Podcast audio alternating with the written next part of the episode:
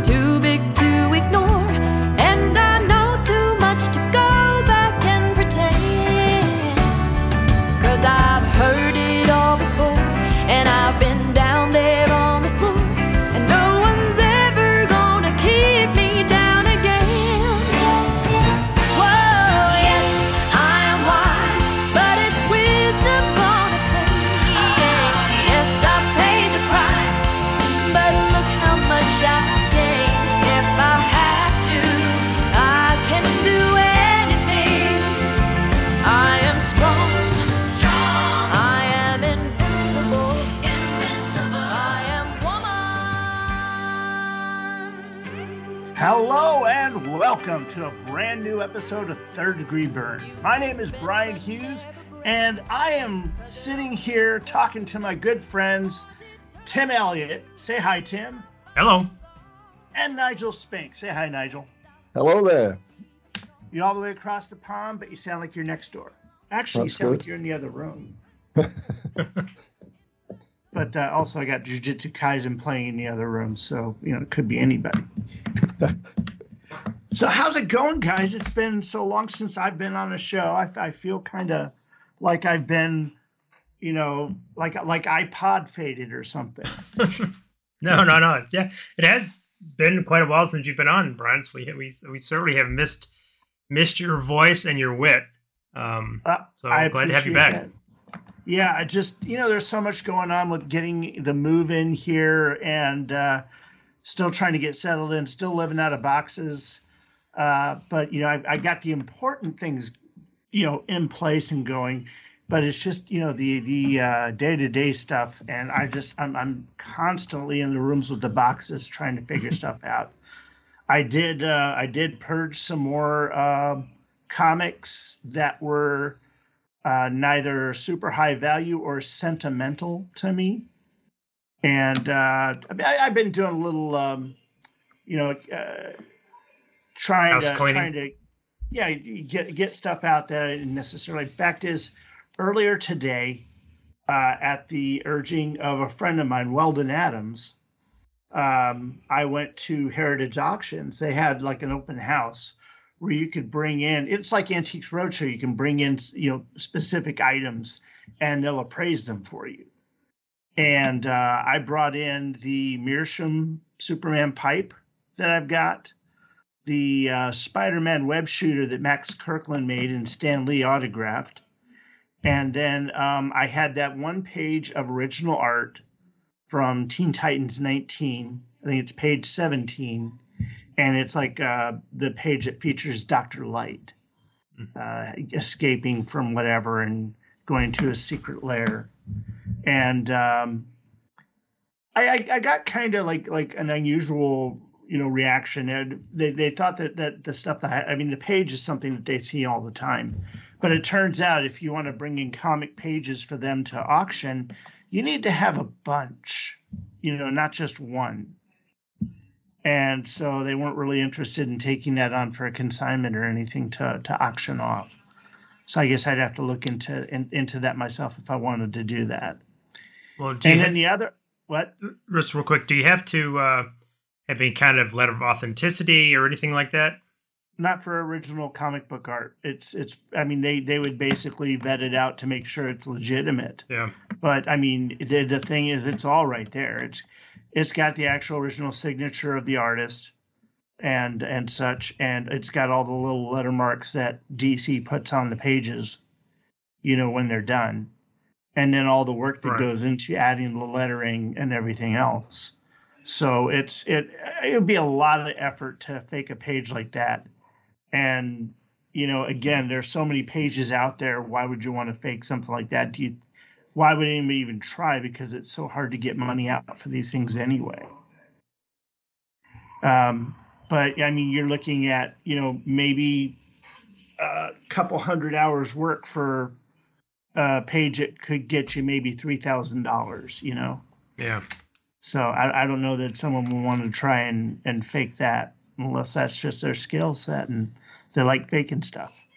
But the web shooter, they thought that was a really, really cool artifact but they didn't see that there was going to be like any great, you know, value or anything for it, since Stan would sign an olive if you handed it to him. Pretty much. You know, in a day. I mean, he had people bring Batman comics for him to sign, and, you know, the fire hydrant and who knows what else. So him having signed that really didn't bring any more gravitas or you know, value to it. And so that wasn't really anything. The pipe, however, was just one thing. It's like everybody's looking at it going, I've never seen anything like this before, because it's a meerschaum pipe carved with Superman on it. And meerschaum pipes themselves are, you know, there's a market out there. There's a niche market out there, but the most expensive ones of those are, you know, just several $100s. So they wouldn't know how to value something like this. It's one of a kind. It doesn't look like any particular artist. If it did, it would be more like, you know, one of the more early ones, because it doesn't look like Byrne or anyone, even though I gave them Byrne art to use as the example. And so they're just like, we really wouldn't know, you know, how to put this out there. And so if I wanted to sell it, I'd have to find a way myself to do it. Then I figured I'd get something like that, but I just kind of wanted to see what they would say. Yeah, it doesn't hurt to ask if they're available there. Cool. Yeah. And since we're recording at night, at least here in the States, we're recording at night. I'm drinking right now. I'm having a nice couple beers. And Nigel, what time is it where you're at right now? It's 10:47 in the morning. In the morning, yeah. Mm-hmm. So yeah. And it's Sunday while we're on Saturday. Yeah, okay, yeah, so a bit early for beer. Yeah. Well, don't tell me what happens though, because I want to be surprised when it actually does anything. So, in the future, what are we discussing today, Tim? Well, because the time of recording, the movie The Marvels was released yesterday. Mm-hmm. So I thought, you know, Third Degree Burn is not above shameless plugs and coattail riding. So I thought, well, let's cover a Miss Marvel or Carol Danvers book. And what better than Marvel Team-Up number 62, where Spidey teams up with Miss Marvel, who is now known as Captain Marvel, back when she first came about. So this was kind of an impromptu show. So I did together a synopsis and invited everybody. And Brian and Nigel were the only two that wanted to come on. We're grateful for that. Well, only two that were able to come on. That's true. Yeah. Kirk usually has to work Saturday. Dave's got kids. John's busy doing some stuff, but John's been busy recording with Nigel. We're gonna plug there. Yeah, John said he'd like to be on, but he didn't know whether he'd make it. He might show up at the 11th hour. That's perfectly fine. He said I had to mention him in case he didn't. Well, we've been recording the X-Men Hidden Years, and I think there is an episode of that coming soon. Yeah. Yeah, I think you're probably going to get two together, Tim. Oh, you'll probably get 2 and 3 from John. Oh, well, he just needed to do some editing or something, and then he said he was send them. Editing. Yeah. Cool. We never have backlog. We never have backlog stories. Before we dig into it, though, there's something I wanted to bring up that I thought was really, really interesting. If you guys don't know, I'm now admin on the Genius of John Byrne forum and Facebook, and so you know there's a lot of posts that come in there that are interesting. A lot of it's mostly people just reposting artwork and talking about what they love about it, or you know, starting a conversation or starting an argument. And but today someone posted a link to a statue that's coming out next month. Pure Arts is putting out DC Heroes Superman Classic PVC 1/8 size statue. And this is a statue of John Byrne's Superman from the last page of Man of Steel number 6. And it is just gorgeous. They really caught the essence of what Byrne did there. They even had like the little smoke stuff coming up there from the rocks around him, behind him. I thought it was a really impressive piece. John Byrne lamented the fact that if Paul Levitz had been running things at DC Comics, that he would be getting his own version of this. Someone would have send it to him by now, but they didn't. And so I guess they're not being that nice to John right now. But the other thing that was really funny about this is the guy who posted this, Ambrose Quintanilla. When he first found this, the ads for it, they actually had a John Byrne autograph above the piece.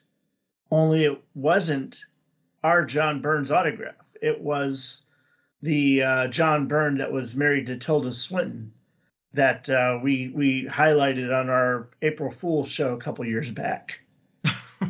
They put the wrong signature on it. Wow. Wow. They've since taken that part of it down, so it's not on there anymore. But I thought that was pretty funny. And I didn't say anything to Byrne himself about it. I just showed him that the current link as it is. But he would have been probably annoyed by that. But, I would think so. I would think so. Yeah. Well, I want to. Anyway, I thought that was cool. Before we kind of get started, I want to mention Nigel. You made a comment on somebody had posted a Wolverine T-shirt. You commented that it looked like it was from the Japanese market because of some of the lettering at the bottom of it. Possibly, yeah. Because at the bottom, where it looks like it says X-Men, but apart from the X, the first letter that would be M, of course, if it was in English, it's the Japanese katakana character for me. And so I'm assuming. Well, I can see part of the next letter, but only a little bit. But it looks. Yeah. But it looks like the "n" of the Japanese katakana. So together, X-Men is how they would read it. So yeah, and I thought, well, I can't see them putting it on in katakana if they're not going to try and sell it to the Japanese. There wouldn't be much point, I don't think, in selling it just in America with the Japanese katakana on it. I wonder if it's I wonder if it was an import and they just didn't edit it or change it. Possibly. Well, I mean, it's got the Marvel stamp on it, you know, on the label. Yeah. So it's official Marvel, and it's an XLT, so that's like extra large and long for tall guys. Yeah. Big and tall. Yeah. Yeah, it's for me. That's the Wolverine image from the Attack on Sauron. Wolverine. Yeah, but it's turned upright, so it looks like he's going up rather than slashing across the page. Yeah. I'm sure that's just to make it fit better on the shirt. Yeah, but I've never seen that shirt in a Japanese shop anywhere around here. Anyway, else I would have probably bought it. Yeah, and it's not based on that picture, it looks like it's on a place with carpet. So it's not a Walmart or anything like that. So that's typically where you're seeing a lot of the Marvel T-shirts. Maybe it's Kohl's. Did somebody not put? I thought there was a name at the top of it's at Belk. Yeah, Belk. I didn't recognize that, but I don't know what Belk is. It's I think it's like a Marshalls or a TJ Maxx or something like that. Ross for less, yeah. Or Ross. I think it's something like that. Yeah. Well, just a quick tangent on that. When we were in Tokyo, I wanted to buy a baseball hat. And I thought, okay, well, I could find it in any kind of department store or any place like that. And I couldn't find it anywhere. We actually had to go to a stadium, I guess in Tokyo, I don't remember. And it was like a store, you know, like attached to the stadium that had all their sporting stuff in it. And I thought that was odd that we had to go there instead of, I couldn't just go into like their version of like a Walmart or a Target and I would find because I wanted a Tokyo Giants hat. I found one, but and now I wish I'd bought a Hiroshima Carp hat when I was there. I didn't, and I wish I'd bought one of those. Do you like that? Yeah, I just thought it was interesting. You know, just Do they have Texas Rangers hats in Japan?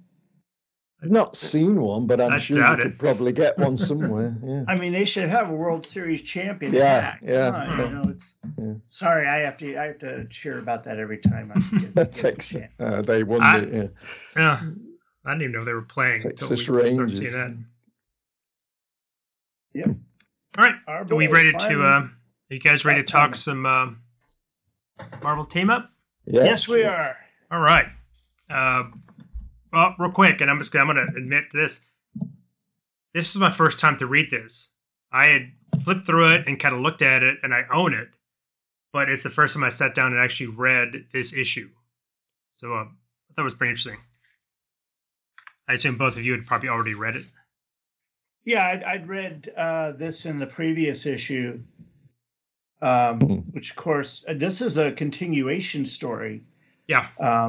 The previous issue was Johnny Storm or Human Torch fighting Human Torch and Spider-Man fighting Super Skrull.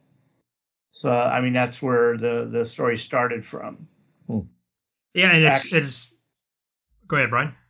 No, I'm sitting there because I'm like going through the trade paperback, and I was just making sure that the Wasp and Yellow Jacket story from the issue before didn't have the Super Skrull in there, and they didn't even hint at it really in the previous story, but it starts in the same place that story ends.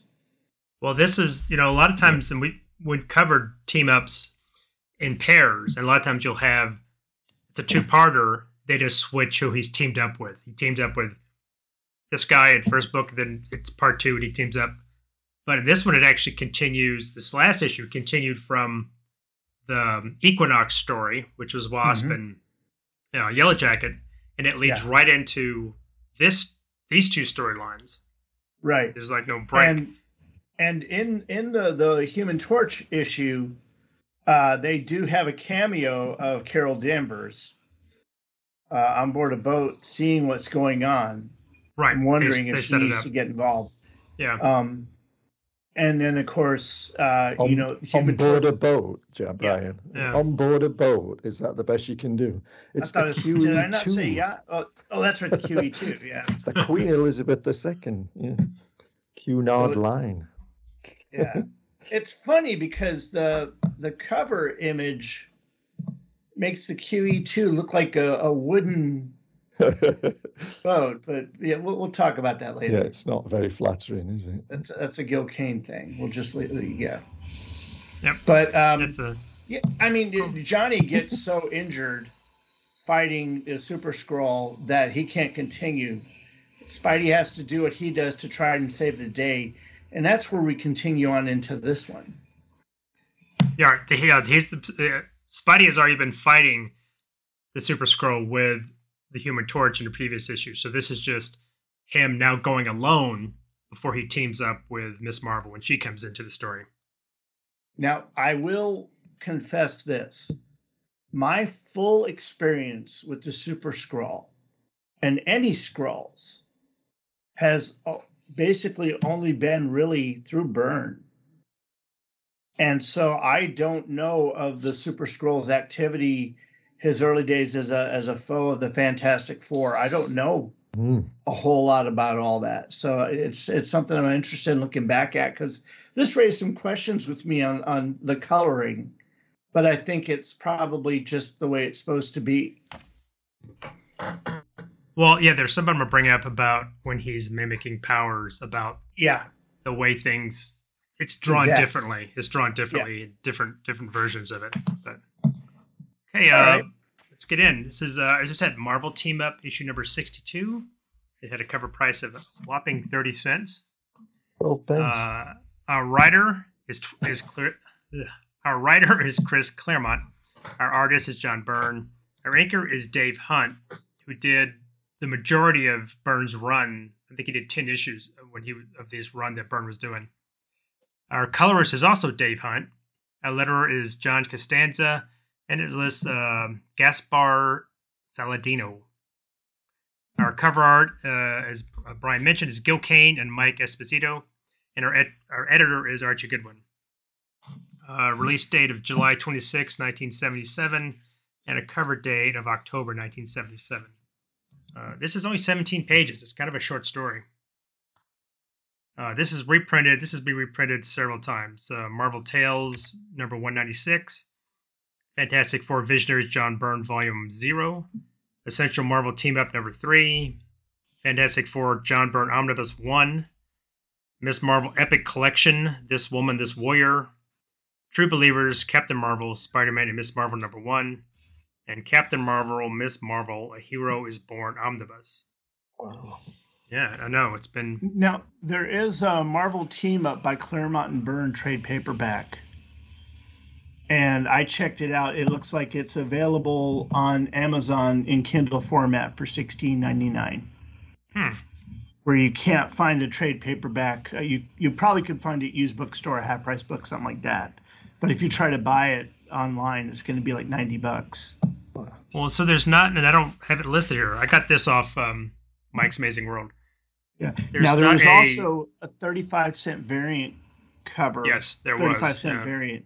And as far as value, that one is twice the value of the 30-cent cover version. Those always are. Yeah.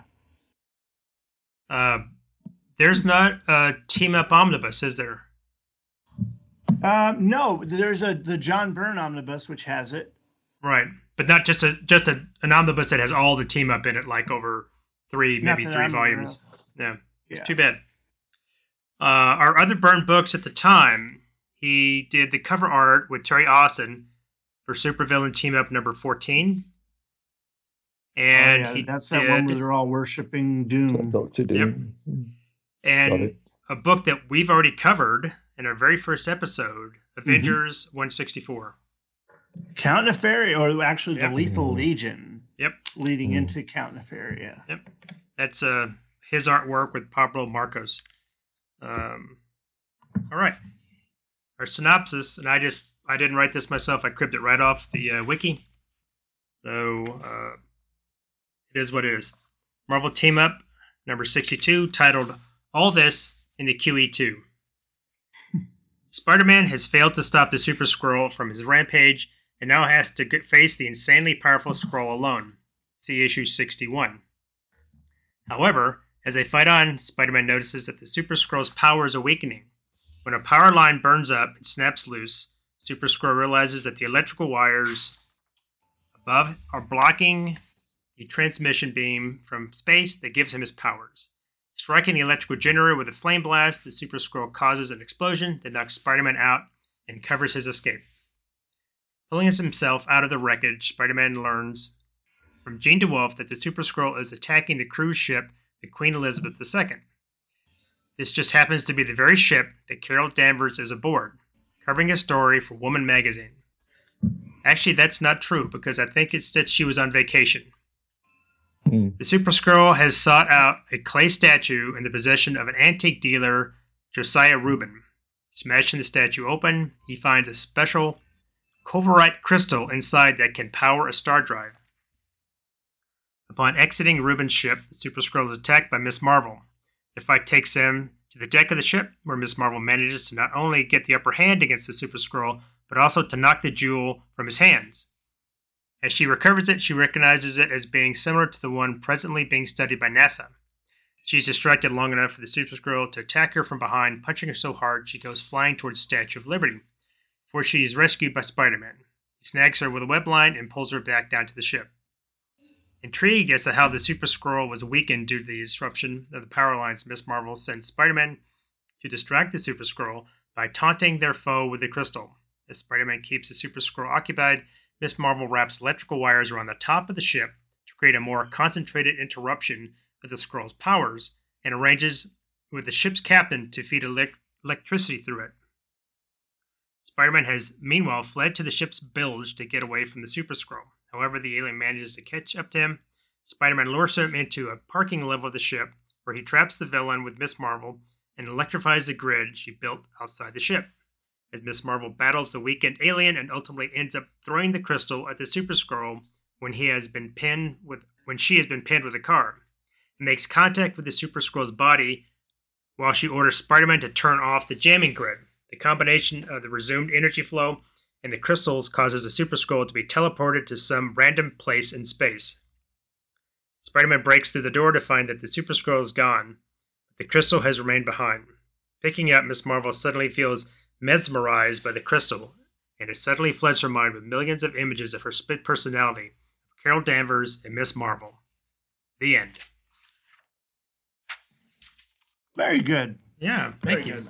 I didn't write it, but did my best to read it. Yeah. So he became one with everything. Yeah.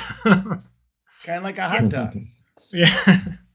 He, yeah, this kind of starts a pattern that, and I'm not going to spoil future Skrull appearances, but it kind of starts a pattern of them, Marvel kind of taking, they bring him in, use him in a story, then they take him off the board in some convoluted way. And then they kind of bring him back when they want to use him, then they take him off again. So that's a kind of a pattern, you know, in the future. I will say that we did a follow-up to this. I wrote a note down. Hold on. Episode 24, Brian and I covered Alpha Flight number 10, is a direct sequel to this story involving the Super Skrull. So I will post a link to that when we post this show. So if you'd like to hear more about the Super Skrull, you can listen to that early episode. I think I will. Yeah. It's probably there's probably no crude than what we're doing now, but Brian, you said that all your knowledge of the Super Skrull comes through the Burniverse. Yeah. All my knowledge of Miss Marvel comes from this episode, this issue, because I knew very little about her. I think I've got one or two of her issues, but yeah, and her series was all written by Chris Claremont, wasn't it? He did write the one that they're referencing in here. They reference the events. And this kind of a follow after, I think, issue 7 of her book. And he was, Chris Claremont was writing it. Byrne wasn't drawing it. But apparently, when she started, her background is she was a Air Force pilot or Air Force security agent or intelligent agent or something, like a spy. And she came in contact with Marvel, and some device kind of imprinted his powers and his memory or brainwave patterns onto her. But because of that, it gave her a split personality, so that when she turns into Miss Marvel, she doesn't remember being Carol Danvers and vice versa. So that went on for a while, I think, until they corrected it in her book. That was caused by exposure to a magnetron. Right. In Captain Marvel 18. Yeah. Because we definitely explored that further, Ms. Marvel 11. Mm-hmm. I think that carries on from the very end of this when she starts having kind of she starts seeing images in the crystal. I think that's because of her split personality, and that carries on into her book. But what we didn't mention is when Spider-Man first sees her, he thinks she's Captain Marvel because her costume is similar. And then she corrects him and says, no, I'm Miss Marvel, or she calls, whatever she says. She didn't realize that it was, he goes, hey, you're a girl. And the term is woman, friend. But you got the right idea. And so this is their first meeting between Miss Marvel and Spider-Man. Yeah. And of course, Carol Danvers would go on to, she would go on to lose her powers to Rogue from the X-Men. She joined the Avengers first, and she would, while a member of the Avengers in the infamous issue 200, she would be hypnotized and raped by Khalid Marcus, who was supposed to be some version of Immortus or a variant of Immortus, and takes her away to his dimension. Well, after she has the baby that grows up and it's him, and he reveals who he is and everything, she goes with him to live off in his dimension, says goodbye to the Avengers, and they don't put up any protest or anything or whatnot, and they let her go. And then she comes back in Avengers Annual 10, which was written by Chris Claremont, which was also where they introduced us to Rogue and to Madelyne Pryor. Yep. Madelyne Pryor was just an infant at the time in that issue for whatever reason. And this is where Rogue steals her powers. And Carol Danvers does get her memory and everything returned by Charles Xavier, but she lost all the emotional content of that as a result. But she was still pretty ticked off at the Avengers for what they let her do, that they didn't even question any of that. They just let her go. So she left the Avengers, and then when she came back, then she lost her power to Rogue. Mm-hmm. Is that when she's wearing the black and yellow costume? Yeah. Okay. And then at some point, she becomes binary. Yeah. Is that a Herald of Galactus? It's no. It was an X-Men story where she just, while she was out there in the cosmos undergoing everything else that the X-Men was doing in a fight with the Brood, that she just like became one with the cosmos and got that power. I don't remember exactly how she got it. She came back to Earth and kicked the snot out of Rogue, just as Rogue was trying to join the X-Men. Well, also, I think at the time, probably the time she left the Avengers, that might have been when we got the other Captain Marvel, Monica Rambeau, yeah, who was in the Marvels, the movie we're kind of tying into. Yeah, and I missed a joke by Aaron Henley the other day where he mentioned Captain Photon. Yeah, I was showing off my Photon story novels that Peter David wrote under the ghost name David Peters, or pseudonym David Peters. And Aaron had asked if it was about Captain Photon. That's a Star Trek reference, right? Isn't that Captain Photon? It might be, but he was talking about the current Monica Rambeau, or one of the Monica Rambeau identities. Yeah, I think in Marvels they don't outright call her Photon. They don't call her, obviously they don't call her Captain Marvel. I don't know what they give her a name or not, but I thought she was just Photon. She may be, because Captain Marvel became Photon later, I think. Which is funny because there's kind of an in joke in I watched Shazam! Fury of the Gods last night, and the kind of running joke through that is Billy Batson keeps saying, he kind of laments that, I don't have a name. I don't even have a name. And of course, he gets a name at the end. And I was telling my wife, it said, well, they can't call him Captain Marvel because DC lost that name to Marvel, who in their lawsuit, so they can't even call Shazam. Because he was never called Shazam. He was always Captain Marvel. Right. Until he was Shazam in a TV show, I think. And they came up with that years and years and years before there was Marvel Comics. Yeah. It's funny. They've lost the rights to their own character. But Nigel would have... It would be wrong for DC to own that. True.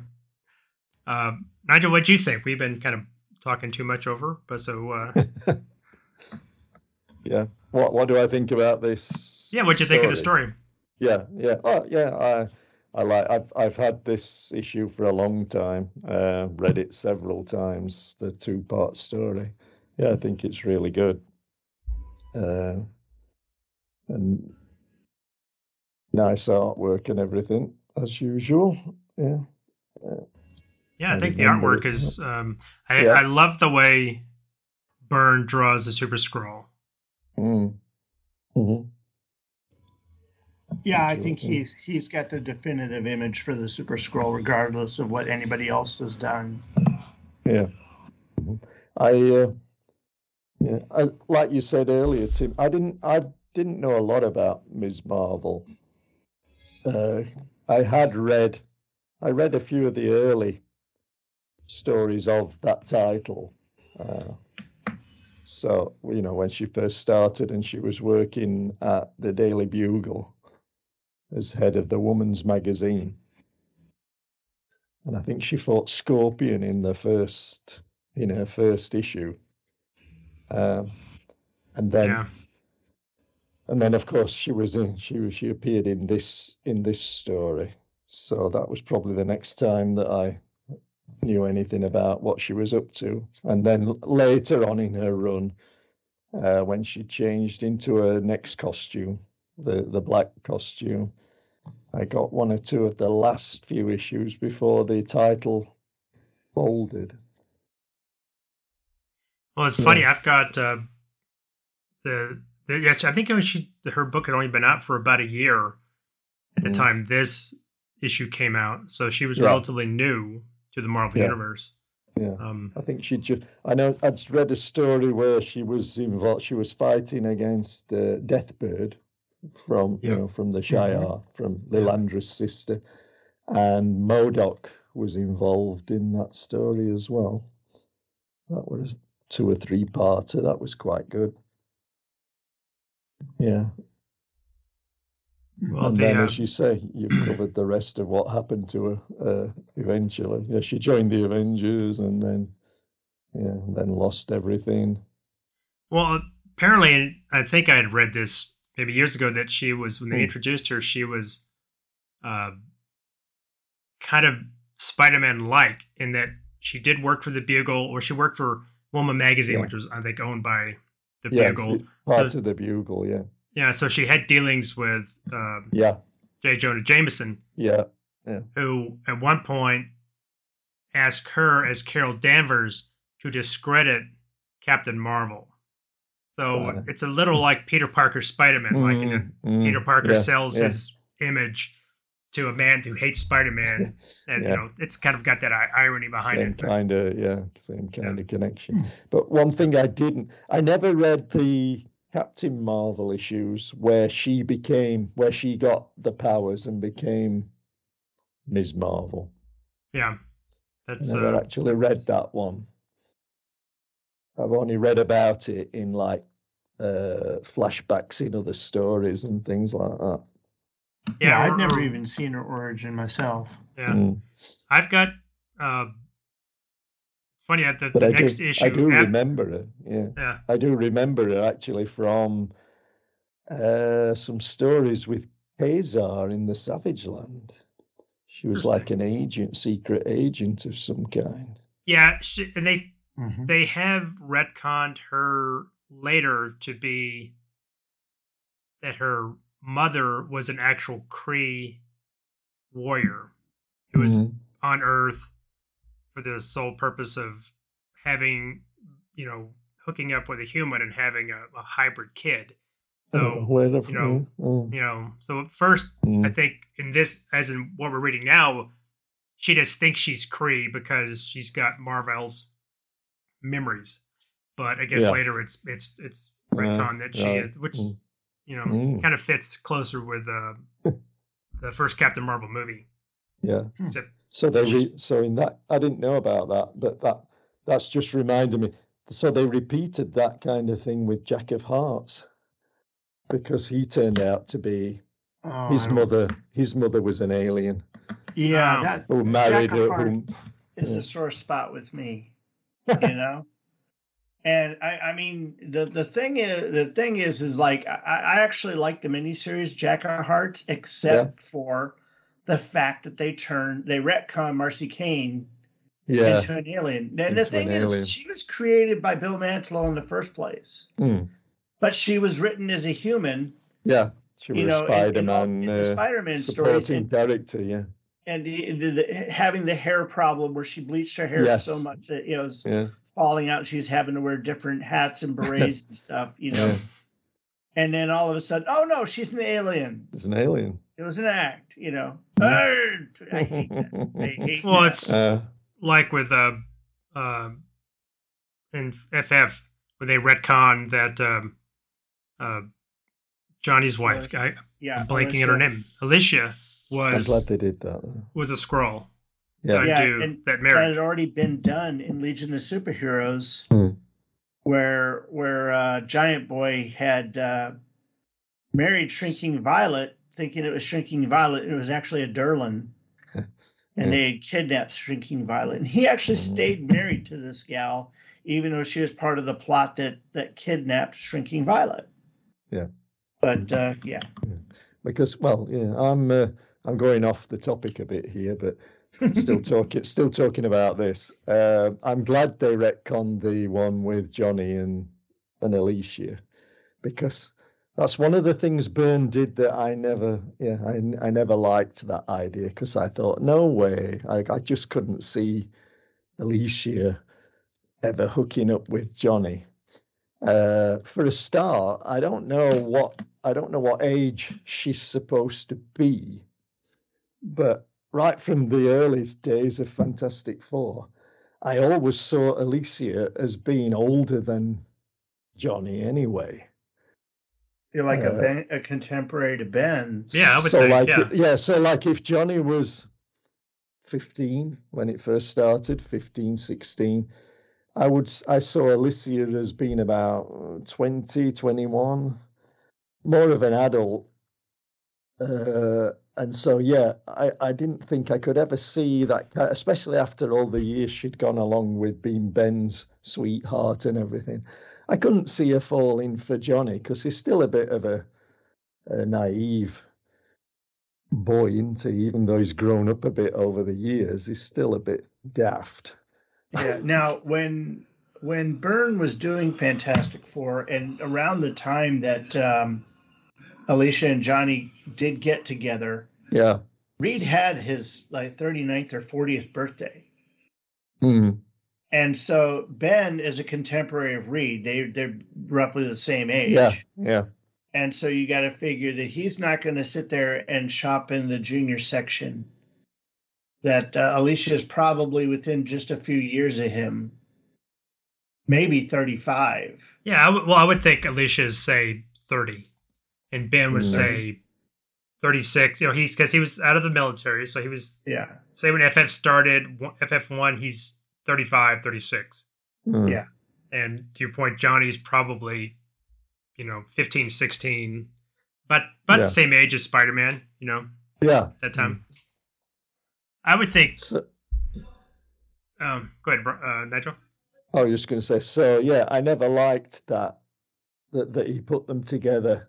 So when I found out later, I wasn't reading FF at the time, but when I found out that they'd retconned it and it was a Skrull, I thought, oh, thank God.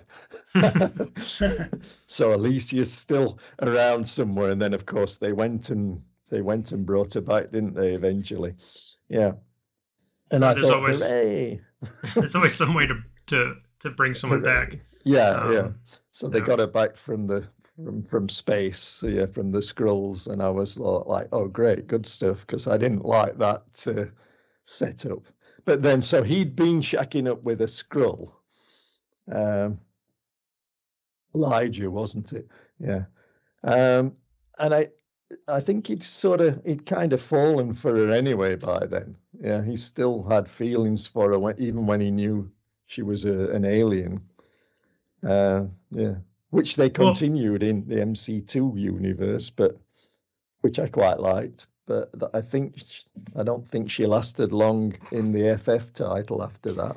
I think they killed. Well, I think then they wrote it that she had fallen in love with. She was supposed to ordered to marry Johnny or something, or infiltrate the FF. But she had fallen in love with Johnny for real. So that's why she was kind of going against her orders. And I think they killed her off. Yeah, I think I've never read those stories. But I think I've read something about her getting killed off. Married to a superhero? They're going to die. Yep. Yep. Okay, let's take a look at the story itself, though, because this is the beauty of what Claremont does, and just, you know, for the listeners that are not aware, this is early enough in Byrne's career where he is not contributing to the plot. He's getting full scripts from Claremont, full descriptions and all dialogue and everything at this point. So he is, for lack of better words, art robot in doing all this. But Claremont brings in a huge cast of characters in his story. If he needs Jameson, he'll use Jameson. But in these stories, he uses Jean DeWolff of the police, Raphael Scarf. And if y'all don't know Raphael Scarf very well, he was actually played by Frank Whaley in the Daredevil series, the Marvel TV series that was on Netflix. I think he showed up in Daredevil and Iron Fist and maybe even Luke Cage. But yeah, and so he was here basically backing up Jean DeWolff. That's pretty much the only side characters that did get any play, but they were used in both issues, this one and the one before it. Yep. Yeah. Well, I think Nigel mentioned that previous issue we had seen, they kind of laid the groundwork for Carol Danvers because we saw her panel or two of her on the boat. Yeah. So it wasn't like she had a cameo. Yeah. And then what we didn't discuss is the way this started was the Super Skrull had stolen, I can't remember what it was called. It was like a Cavorite crystal. No. It was the thing that he trapped himself in. It was like a soul stick or something. It's like a red Indian totem or something. Yeah, some kind of a totem that could supposedly steal your soul. And he tried to use it on Red Wolf and Tigra. Yeah. Tigra. I guess in her, maybe Tigra's book or whatever book she was in. Anyway, it kind of backfires and it sucks himself into it. And Tigra takes it and gives it to Reed because she doesn't know what to do with it. So he puts it in like a stasis pod in the factory building. Well, when Spider-Man was dealing with Equinox and the Wasp and Yellow Jacket, I can't remember how somehow the fight wound up in the factory building, and in the fight, the thing gets knocked out of stasis, and that releases the Skrull. Mm-hmm. So that's how the previous issue starts. That battle's over, and Spidey's waiting to talk to the FF, and then he starts getting attacked by what he thinks is the FF. Yeah. And then Johnny shows up, and he turns out, no, it's the Super Skrull's back. So that's when that fight, all that fighting happens, and then that bleeds right into this. So, the Skrull was kind of taken off the playing field. And now he's brought back. He's in these two issues, and he's taken off the playing field again because he's warped himself into somewhere. I think he's circling the planet now in our radiation belt. But he's going back and forth, right, between here and that satellite. Yeah, and we'll learn more about that. If you to learn more about that, check out our earlier episode. It was episode 10. Was it 10? No, episode 24. There was Alpha 24. Flight 10. Yeah, with Alpha Flight. Yeah. And that's not spoilers. You find out how he does come back, but in that one, and that's a great story. That's a little two-parter. That's a great story too, and it's got some good artwork. Now, my knowledge of Super Skrull again is only from the Byrne books. Does his costume turn blue when he uses Mr. Fantastic's stretching power? Not always. I think that's not a consistent, because he does turn blue in this one. Yeah. He's mimicking Reed.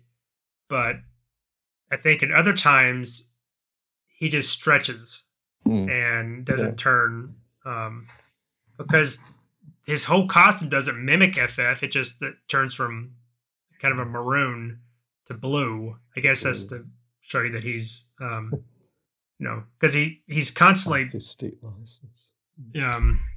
He's constantly got the Thing's hands. You know, that's the he's punching you. Mm-hmm. Which I just love the way Byrne draws the combination of him using all four powers at once. Rarely uses the force field, but it's usually flame hands, or sometimes he's even got the hands look like the Thing, but they're on fire and he's stretching. Mm-hmm. So or one of each. Like one of it, or, yeah, he's on page 23, yeah, bottom left panel. He's got a Thing hand on the left, and his right hand is stretching towards Spider-Man, and it's got Johnny's flame hand at the end. Yeah. He never used the invisibility or the force fields, though, did he? Not in this, no. No. Or he did in the previous issue. When he was beating up Spider-Man, when he thought he was being attacked by the FF, he did use Sue's power, the invisibility power as well. He also has like super hypnosis, so he would do that. He can hypnotize you. All Skrulls have that, though. Yeah. Oh, is that a Skrull power? Oh, that's a Skrull power. Yeah. Mm. Interesting.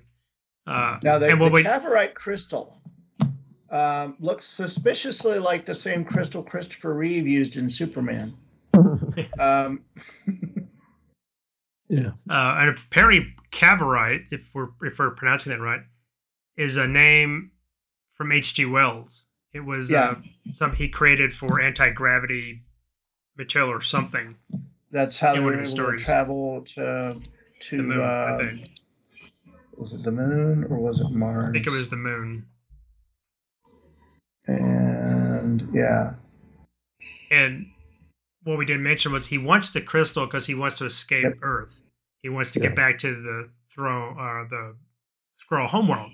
So he thinks with this crystal he can create a spaceship, and then he will power it, and he will be able to get home. And it's more than he's bargained for with the. It's basically kind of like a dilithium crystal is what it is. Mm-hmm. Yeah. And I love it's difficult for them to portray a blade going into skin or something sharp going into skin. And I think that's Comic Code Authority is the reason why, because she throws that crystal and it embeds in his chest. Like basically she stabbed him in the chest with that, you know? But they can never really represent it. So when it hits and it does that "fuck" sound, and then she has Spidey turn on the juice, the next image you see, you can't tell that it's actually stuck in his chest. You just see it like it's sitting there in front of it with all the energy. And then when it goes into that negative space, one with everything, the only other person that knows what Jason Wingard felt kind of moment there. Well, it's a... It looks like eternity. With just like Kirby Crackle and just he's become. It's a great looking picture. It's just the outline of the scroll. Yeah. It's the best image in the whole book, actually. In my opinion, that's my opinion. I think. Well, there's another one. I think. I like the splash page, where the Skrull is backhanding a locomotive with a big thum. That is, that's a great shot. And the shot where Miss Marvel is punching him, and she calls him, when she's transforming, she gives him a good, when he turns his head around, it's got a great kapow where she's punching him. Crack out. Yeah, that's and good. Then, and the page opposite of that, middle panel left side, looks like she's hitting the below the belt, with a big chapow.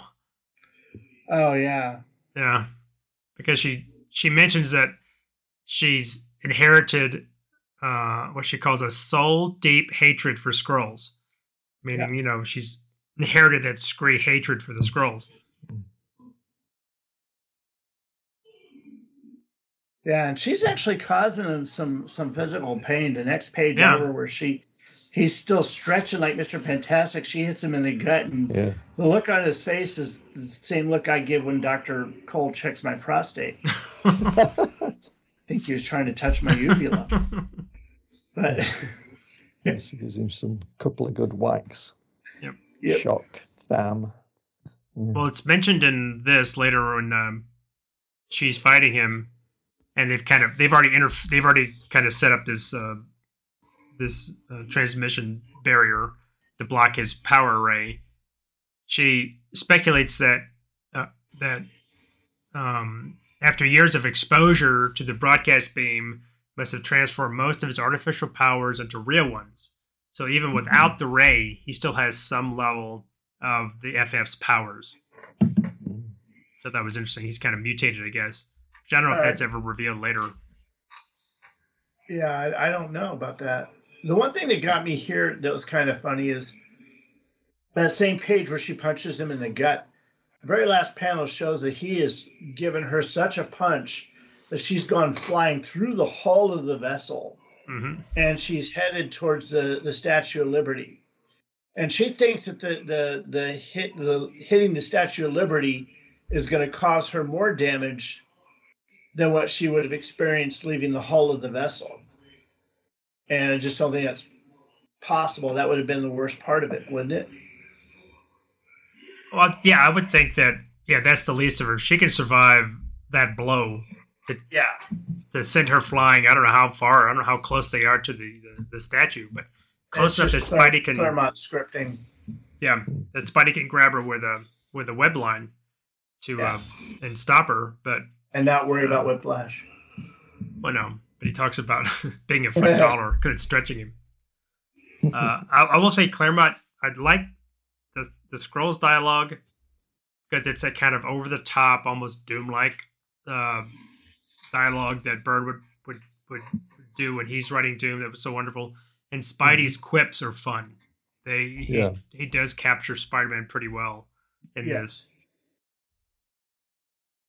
I've always liked Claremont Spider-Man. Not a bad job writing Peter Parker. No, he gets him. And this is not overly wordy. It's actually a pretty quick read, as much dialogue as is going on in it. Well, that's because he got to put in his entire script. Yeah, it's not like and this is the thing, when Byrne would sit there and do the plot and the artwork. Claremont then felt like he had to fill up as much in there as possible with dialogue because he didn't get to write the script in the first place. So no need to compensate here. Well, you've talked about this before that Byrne refers to in certain jobs where he's the art robot, but that was. Even at this time, that was kind of standard for, not a lot of artists had input. They would draw what was in the script, what was given to them. They weren't necessarily, they might suggest things, but that kind of collaboration was rare when you had an artist and kind of plotting together and working on it in tandem. So, well, the Marvel House style, what Stan and Jack and Stan and Steve did, basically it was almost to the point where Jack and Steve would sit there and just create the whole story, and Stan would just look at it based on their notes and try to fill it in with dialogue. And this is definitely the writer getting a bit more power because he's coming up with the full plot. He's giving them a full script with descriptions of everything that's supposed to happen. And, Byrne just gets to draw that. A lot of the Marvel style, still by a lot of different writers, was done, the Stan and Jack way. So this is actually a bit more DC in method. Yeah, and I'm sure the Marvel method was out of necessity because that was a quicker process. Stan could give an outline. And then he could write lots and lots of outlines, hand them off to the artist, they write, and then he goes back and he fills in the bubbles. And that's quicker than writing all of it down with descriptions and handing it over to someone. Exactly. So that also gave, at that point, gave the artists a little more leeway to do what they wanted to. They were going to kind of draw it the way they thought they would do, and Stan would fill in all the dialogue as he thought felt would fit what the person had drawn. So I want to ask, are you guys reading this? Who's actually, Nigel, are you reading an actual physical copy? Yes. Yeah. On your page 17, is there coloring mistakes with Spider-Man's eyes? They colored red. What's on page 17? Oh, yeah, next to the last panel. Yeah. Oh, well, no. It's all of that. Yes. Yeah. Yeah, his eyes are red instead of white. Yeah. Yeah. Which I'm reading is that? 17? 17. I mean, but what's on the page? Oh, when Buddy's kind of taunting him, and he shoots the Skrull in the face with webbing, and he's leading him into the interior of the boat. It's the page right before Carol Danvers is stringing her wiring. Okay, let's see. It's a 6-panel. So that page. Okay, so that page there. Now his eyes are all white. Now I'm reading the Kindle of the trade paperback. They must have fixed it, yeah. But I've got the what you're talking about right there, and yeah, it's the whole of Spider-Man's costume that's red is just all red. Yeah. Yep. And the previous page on mine is page 15. The top panel, when Carol is punching the Super Skrull, right below his arm is all colored blue instead of white. Oh, to be the background. Yeah. Wait, you're talking about page 15? Page 15, upper panel, where she's punching him with a shock. Never noticed that before. Yeah. Where is it? Oh, okay, yeah. Under his arm. Yeah. And where the motion lines are coming in there. Yeah. Right. Yep. Good catch. Well, and it's just to your point of there is some, like on page 14, when you see him, when he is stretching, you see it kind of changing from the maroon to blue. Yeah. To Fantastic Four blue. Right. Yep. Which I think, because I think if, and I'd have to look, but in the Alpha Flight issue, I don't think Byrne does that. I think, of course, he didn't color this. It's the color that chooses that.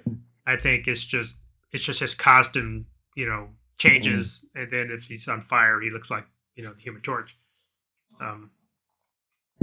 Actually, I'd not noticed till I read this again about the way his costume turned blue when he does Reed Richards stretching, because I thought I'm sure that's not usual. He can just stretch anyway, and his costume doesn't change color. Yeah, and on that page 15 again, the Cavorite crystal all of a sudden has more facets and is shorter. In fact, one side of it looks like a pencil has been sharpened. When it's on the floor. Yeah. Looks shorter. Yeah. And a lot more facets, or a lot more. Yeah. It's more of a baguette.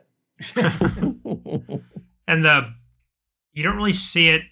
You see a little bit on page 10 when he's got when he's broken into the cab and he's got this clay figure that he's scanning to see that it's the crystal inside it. The scanner he's got, you see it better at the previous issue, so it doesn't really apply here, but it looks suspiciously like the communicators to Space 1999. The ones that had the little TV screens on them. Yeah. And that show would have already been out. So it looks a lot like those little comm devices that they had. Yeah. There's some nice use of Zipatone in here, too. The page 6, when the beam is coming down. Kirby Crackle. Lots of Kirby Crackle. But, that... The shot on page 3 where the satellite is beaming the power, and then on page 6 where it's hitting the high wires, and you see it causing them to glow white. You see that that's a nice zipatone panel there. I think he uses it again somewhere else. But it's just, I love this artwork and this, it's a, you know, it's got what you want in a comic book. A lot of action, a lot of, a lot of punching. I mean, yeah, for a 46-year-old comic, which it is, it's not really aged at all, has it? No. You can still read it like now if you'd never read it before, and you wouldn't be thinking, oh, God, you know. It still stands up. Yeah. Yeah. Now, this thing, you can tell, especially on the last page, how early this is in Byrne's career, because he still doesn't have his anatomy down perfectly. And I used the image on the last page, the last panel. Last one, yeah, Carol Danvers. Of her, like, midsection and all that. Just, it's not, you know, as Byrne later learns to draw it, which he becomes very adept at. It's just, like I said, it's pretty early. It is his career. Not bad, though, is it? No, it's not bad. I've seen worse. Yeah, and it's not bad at all. But he's just learning, and he hasn't quite figured that out. His faces are still a little bit basic. Yeah, you know, women's faces, and I notice in this every time he's drawing her with her mouth open a lot, and it's just plain white inside. Yeah, he doesn't give her teeth. We don't get any teeth in mouth structure. It's just an open white space. Yeah, I guess pretty much any image of her with her mouth. Weird. Yeah. He that's not Byrne, though. That's the color. No, that's and it's the style of that time, I guess, with a lot of artists. Well, I mean, I never noticed that her mouth dots in her eyes or anything either. No, yeah, it's a pretty big domino mass too. It covers a lot of her face. Talking about stuff that hasn't aged. One thing that has aged is her hairstyle. Very 70s. Farrah Fawcett. Yeah. Feathered hair. Yeah, it's a very. But that just goes. Jean DeWolff's is a bit more universal.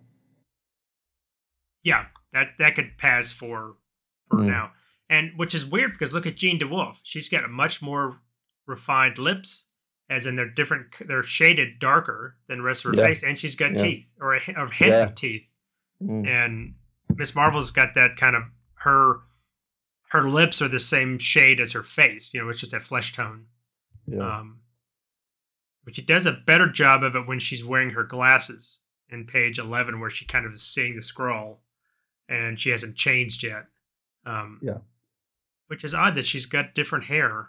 Her hair is much longer. Yeah, hair is longer as when she's at Carol Danvers. Now she does an instant change. So whatever it is, it's like I guess it puts her hair in a bun, and then that different hair shows up, or puts her hair in like a skull cap. But yeah, her costume and everything, it's like an instant change. She just has to do something to Wonder Woman into being. Yeah. Like spinning around, Well, apparently her costume was created by the Psycho Magnetron. Yeah, that thing. Whenever it implanted her with these memories and powers, I think it created her costume based on Captain Marvel's costume to, I think it said, to aid with her transformation. So that's why it looks similar to hers, except she does have these two kind of it's not a cape, it's not a scarf. I don't know what it is. It's like a scarf. She got these two long pieces that hang off the back that I would think could be a detriment in a fight. It's a scape. Yeah, it's a cross between a scarf and a cape. Yeah. That's right. That's what it looks like. Scape. Yeah, and that would be the sort of thing that would get caught on something. Yep. we know anything from the Incredibles. Villains could get hold of it, yeah. Reel her in with it. Yeah. Well, costume wouldn't. I did want to talk. We didn't talk about it, but the cover, which is not Byrne, is Gil Kane. This is not a. Like, the cover does not do the inside artwork justice, and I'm a big Gil Kane fan. I loved Kane, but so do I. This is not a very good. It's a kind of by the numbers, kind of mundane. It's not super dynamic. I mean, you've got this. The scroll doesn't look that great. He's grabbing Miss Marvel and Spidey's swinging in, and he's on. It looks like a lifeboat, and I never noticed that it says QE2 on the lifeboat. Yeah.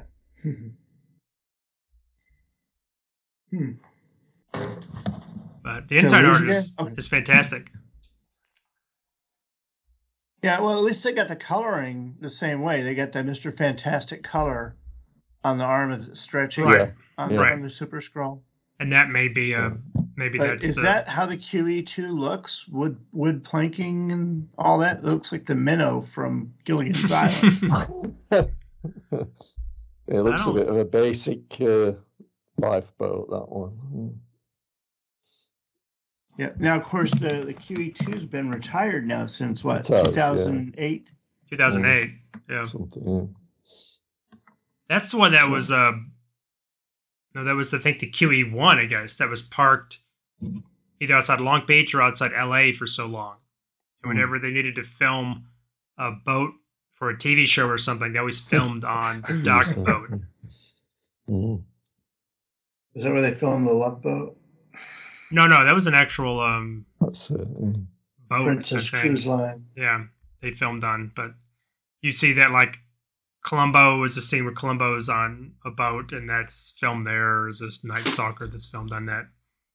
I think it's still there. Escape from Planet of the Apes, maybe. Did they? But that was a much smaller boat. That was like a boatyard. That was a much smaller boat. It wasn't. It's been a long time since I've seen that one. Yeah, that's almost like a derelict boat they're on in that movie. Do we want to grade it? I mean, we had been grading stuff. I don't know if you guys have been grading on the other shows. I don't recall, but we can grade it. We don't normally grade it, but yeah, we can. Ever since that little guest spot that we did on Back to the Bins, I kind of like the idea of grading it. You know, I've always liked that idea. That's what I like to listen to the Back to the Bins and the grading. Mm-hmm. Yeah, we can. I have no problem with grading it. I don't want to. Right, as long as we get Back to the Bins all the credit that we're. Oh yes, they get all the credit on that. Yeah. And I'll go first to give you guys a moment to steel yourselves and think about it. For the cover, I'll give the cover a C.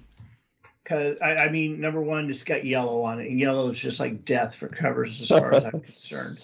And then it is Gil Kane, but it is very quick and dirty Gil Kane as far as I can tell. So I wasn't totally impressed. So C- on that. The story, I'll give an A for, and I just got to say that in taking his stories from one to the next without seeming so contrived. The bringing Carol through the cameo in the previous one, Johnny having to bow out due to injuries and all that was really good. And the story just kept going. And it didn't have, what I would call huge plot device that was obvious. We didn't get hit over the head with anything. So very well crafted story, I thought. And the resolution was really, really cool. The art, I will give an A-2. And it is beautiful Byrne art. It is right from that early era. I just think that the inking... now, when Dave Hunt does ink Byrne, his figure inks are just wonderful. He keeps Byrne on model. He doesn't, you always know it's Byrne when Dave Hunt is inking. But Byrne's pencils were so tight in this era that it's almost like Dave just ignored a lot of that on the outer details and didn't keep a lot of stuff in. I mean, it's almost like Vinnie Coletta erasing stuff. So, I mean, and that's just on the background inks. The figure inks are fine. So I give the art an A-, just for that. That'd be for Dave Hunt. All right. So that's overall. What about a? That's a B+. B+. Yeah, the you got the C- in the one thing, but A and A- there. So B+, B overall. All right. Nigel, you go next. Yeah. Okay. Well, the cover. Yeah. Yeah, as you say, I'll give that. It's not the best Gil Kane cover, but it's adequate, and it tells us what's going to be happening more or less in the story. So yeah, it does its job. So yeah, I give that a C. Wait, even with the QE2 looking the way it does? Well, it's only a lifeboat though. That. Oh, that's a lifeboat. Okay. That's a lifeboat. Yeah, that's a lifeboat, I think. Okay. So, I mean, yeah, it looks like it's a little bit of an old lifeboat for the actual time, but, yeah, I can forgive that, I guess. So, yeah, I'll give that a C, the cover. The story, as you said, Brian, it's quite well done. Follows on from the previous issue very nicely. And keep the momentum going. So I give the story an A, I think. If there's anything that's a bit disappointing about the story is just that it ends too quickly. Yeah, but I suppose they can't go on forever. Yeah, they had to wrap it up in this issue. So yeah, I give the story an A. And the artwork. Yeah, I love it. Byrne art, and as you say, it's inked pretty well. I see what you mean though now about the background. The backgrounds are sometimes a little simple. Yeah. Well, I'll tell you this also. I read this from a Kindle copy of the story, and I've got a physical copy, and then of course I've got a scanned image of that. And the scanned image, aside from being, just obvious scanned image, has a better texture to it, and the colors not being so vibrant as they are in a digital copy, like the my Kindle copy. It makes it look better. I had the same thing going with the Champions books. Then, yeah. But I think I'll still give the artwork an A as well. So the story and the art is A. As I said, the cover would bring it down a little if I was being really precise.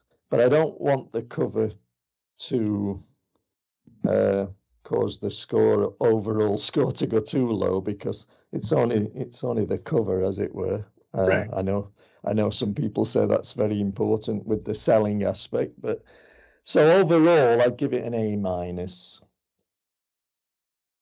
right. Yeah. I'm gonna kind of mirror what you guys have already said.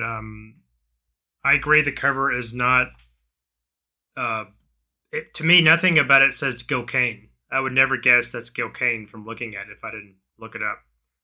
It's not particularly dynamic. I mean, it might maybe pick it up because if it was Spidey and it's got Miss Marvel and the Super Skrull, but it's just barely doing its job with that.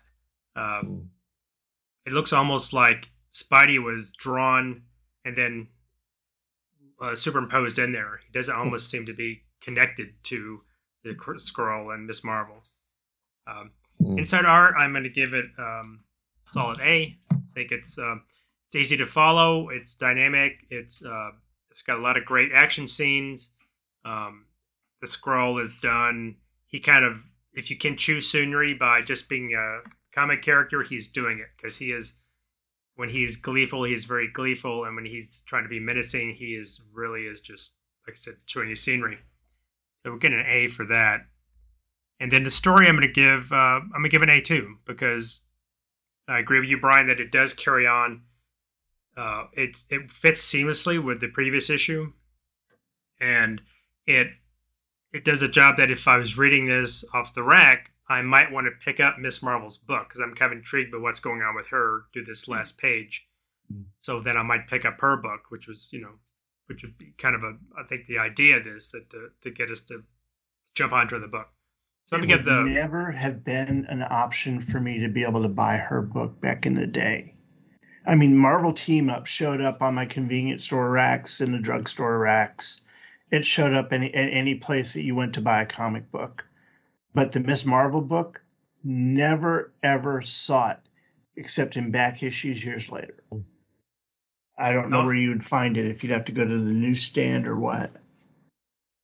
Yeah, I don't know if it was more of a direct market book or because at this I wasn't buying books off the rack at this time. So, well, same thing with that supervillain series. I never, ever saw those on the shelves.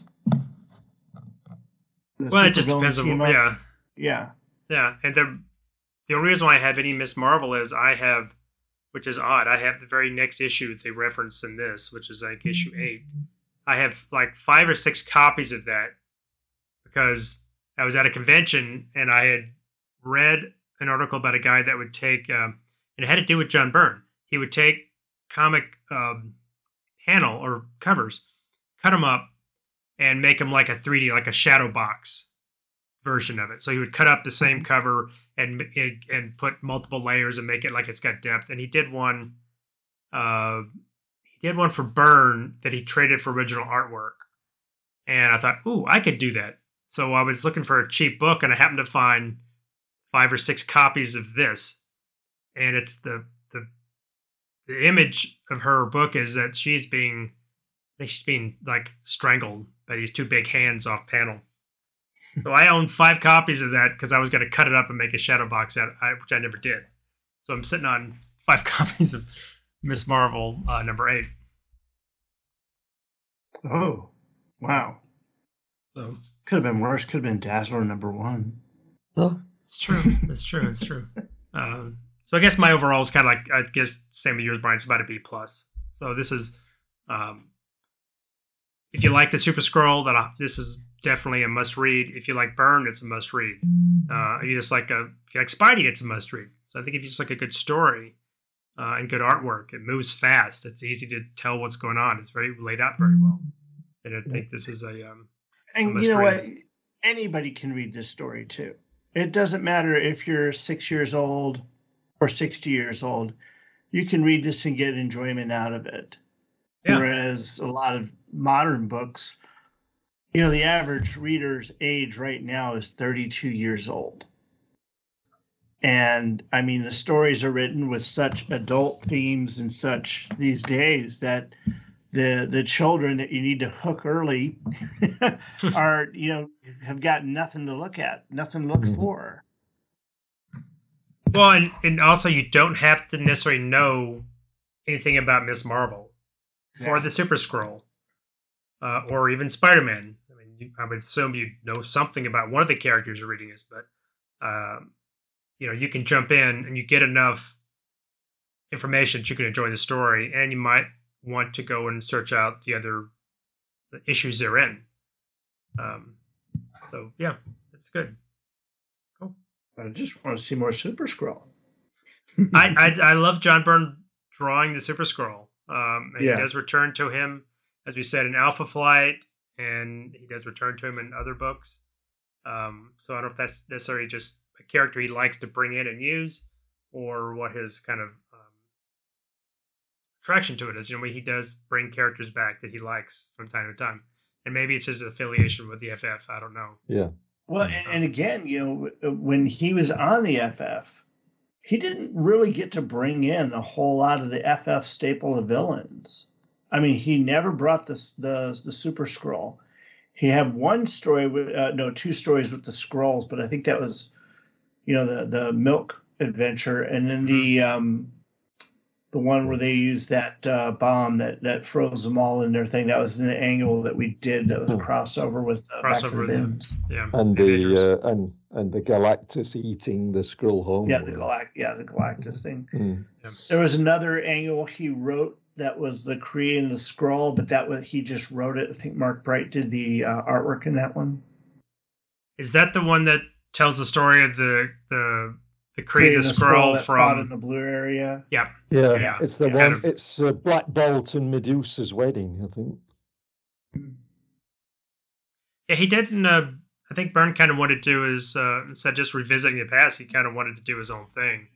He was doing but still, I mean, when you look at his Fantastic Four, and we did get one issue of Blastar, one issue of Annihilus, but we never got a Frightful Four, which the Wizard never even showed up in Fantastic Four during that run.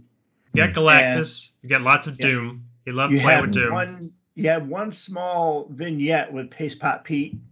Yeah, but that's a great story. That's a great story. There were two Annihilus, weren't there?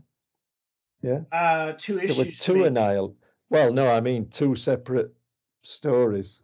There's the one where they were in the negative zone, and Annihilus came through to the Baxter building and was terrorizing Alicia and Franklin. Yeah, and then much later, towards the end of his run. Annihilus was in again, the one with Blastar. For some reason, my mind just seems to push those two together, like it all was one story. No, there's two separate Annihilus stories, But no Frightful Four. No Molecule Man. No. And we had but the Molecule Man wasn't really. He was kind of a one-off. No, he didn't do. He didn't bring in the. Here's the not the Impossible Man, but it's the story where Doom had jumped to another body, and he shows up as. I can't think the character's name. His face is covered. He's kind of in purple and yellow. Got glasses. Yeah. Oh yeah. The one that was originally Sue and Johnny's father. Correct. Yeah. Yeah. Yeah. Tomorrow Man? Tomorrow Man? Now I gotta go look. I remember. Well, we got anything else? We have anything else on this? I think we've covered it pretty well. Mm. Yeah. And if anything, we've inspired people to go out there and seek out some Super Skrull story. Oh, wow. I got it on the first try. Fantastic Four 287. Isn't that the one where he comes back, the woman sitting there worried about her husband? Mm-hmm. Yeah. Yeah. Yeah, the Invincible Man. Invincible Man. There we go. Mm. Yeah, you'd have to be invincible, though, to wear those colors around. Well, Brian, makes it look cool. Yep. Brian, you want to tell everybody how they can get a hold of us? They want to, leave us some comments or. Oh gosh, there's so many ways you can get hold of us. The obvious way, of course, is to talk to us on our Facebook page. In the post about this episode, tell us what you think. We'd like to hear what you think. But if you like to do it sort of the old-fashioned way, you can email us at gottogetburned@gmail.com. And you can also find us on Apple Podcasts, formerly iTunes. I really would like to get a review out there. I don't think we have any new email right now. But there are still other ways you can reach us on Discord. And there's supposed to be a way to reach us on our own website, but I have not seen how that works yet. Yeah, you're supposed to be able to leave comments on the Choo Choo Freak site, but I don't. Again, but really, Facebook is the easiest way to sit there and get to us. You can go in there, or you can message us. You can start a chat up in there if you want to. And that's but it will invite everybody into it. And that's the usually the best place to that's where we post our show. So it's usually the best place to find out when new episodes are coming in. That's where we'll post them, and then Brian shares them about. Yep, and Tim is real good about giving a couple hints about what's coming up next. I try to promote some stuff. I've done that. Now we've got other stuff that's coming down the wire. Of course, continuing coverage of Namor is coming up. Yeah. What's the other coverage that's coming out? That's X-Men Hidden Years. Yeah. And John and I have got a couple ideas in the fire right now that we're sitting there just kind of cooking at and letting ferment. So probably early next year, you'll start seeing some stuff from John and me. And then I'm actually going to do a little side project with Scott Gardner we've been talking about for a while, not related to John Byrne, more of a Jim Starlin thing. Okay. And then Tim and I have plans to do a commentary coming up real soon. I don't know when we're going to do it, but we're going to do it. That might be. And I've got something in the works with Kirk. We have talked about watching Wakanda Forever and just not doing a commentary, but just coming out and talking about it. To talk about, because we've been covering Namor, we'll talk about his first live action role. So we're going to discuss, probably a quick 30-minute show about how we felt Namor was brought into the MCU and how we thought he was portrayed. I have a few thoughts on that subject. Yeah, so that'll be interesting. Yeah, I'm kind of interested because I don't think Kirk has seen the film, so I'm interested to see what he says about it. All right. Well, if we have nothing else, I think we can wrap up. As always, I want to thank Brian for coming back. Like I said, he's been missed, and it's nice to get his input and hear his voice. As always, Nigel, you're welcome, and it's always nice to have you on the show. Our Byrne fan in Japan, as he calls himself. Enjoyed it. Yeah. And I look forward to your continued coverage with John. And we just need to get Dave back on. Dave hasn't been on in quite a while, but. Yeah. He's got kids, so I know it's busy. Well, okay. Well, so I think we can wrap up. So for Third Degree Burn, I am Tim Elliott.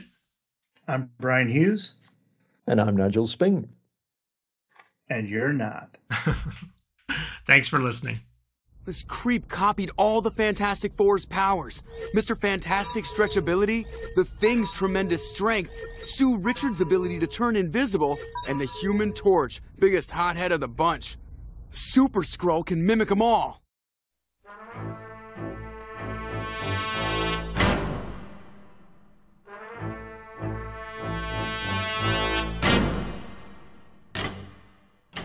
Thanks for listening. You can find us and many other great shows at TwoTrueFreaks.com. That's TwoTrueFreaks.com. Third Degree Burn is spelled with the number 3, RDDEGREEBYRNE, and is part of the 2 Freaks network of shows. Follow us on Facebook and Twitter. Just look for Third Degree Burn, spelled with the number 3, and Burn spelled BYRNE. Compliments, complaints, and recipes can be sent to gottatgetburned@gmail.com. That's GOTTAGETBYRNED@gmail.com. Drop us a line and tell us how we're doing. Till next time, this has been Third Degree Burn. Some men aren't looking for anything logical, like money. They can't be bought, bullied, reasoned, or negotiated with. Some men just want to watch the world burn.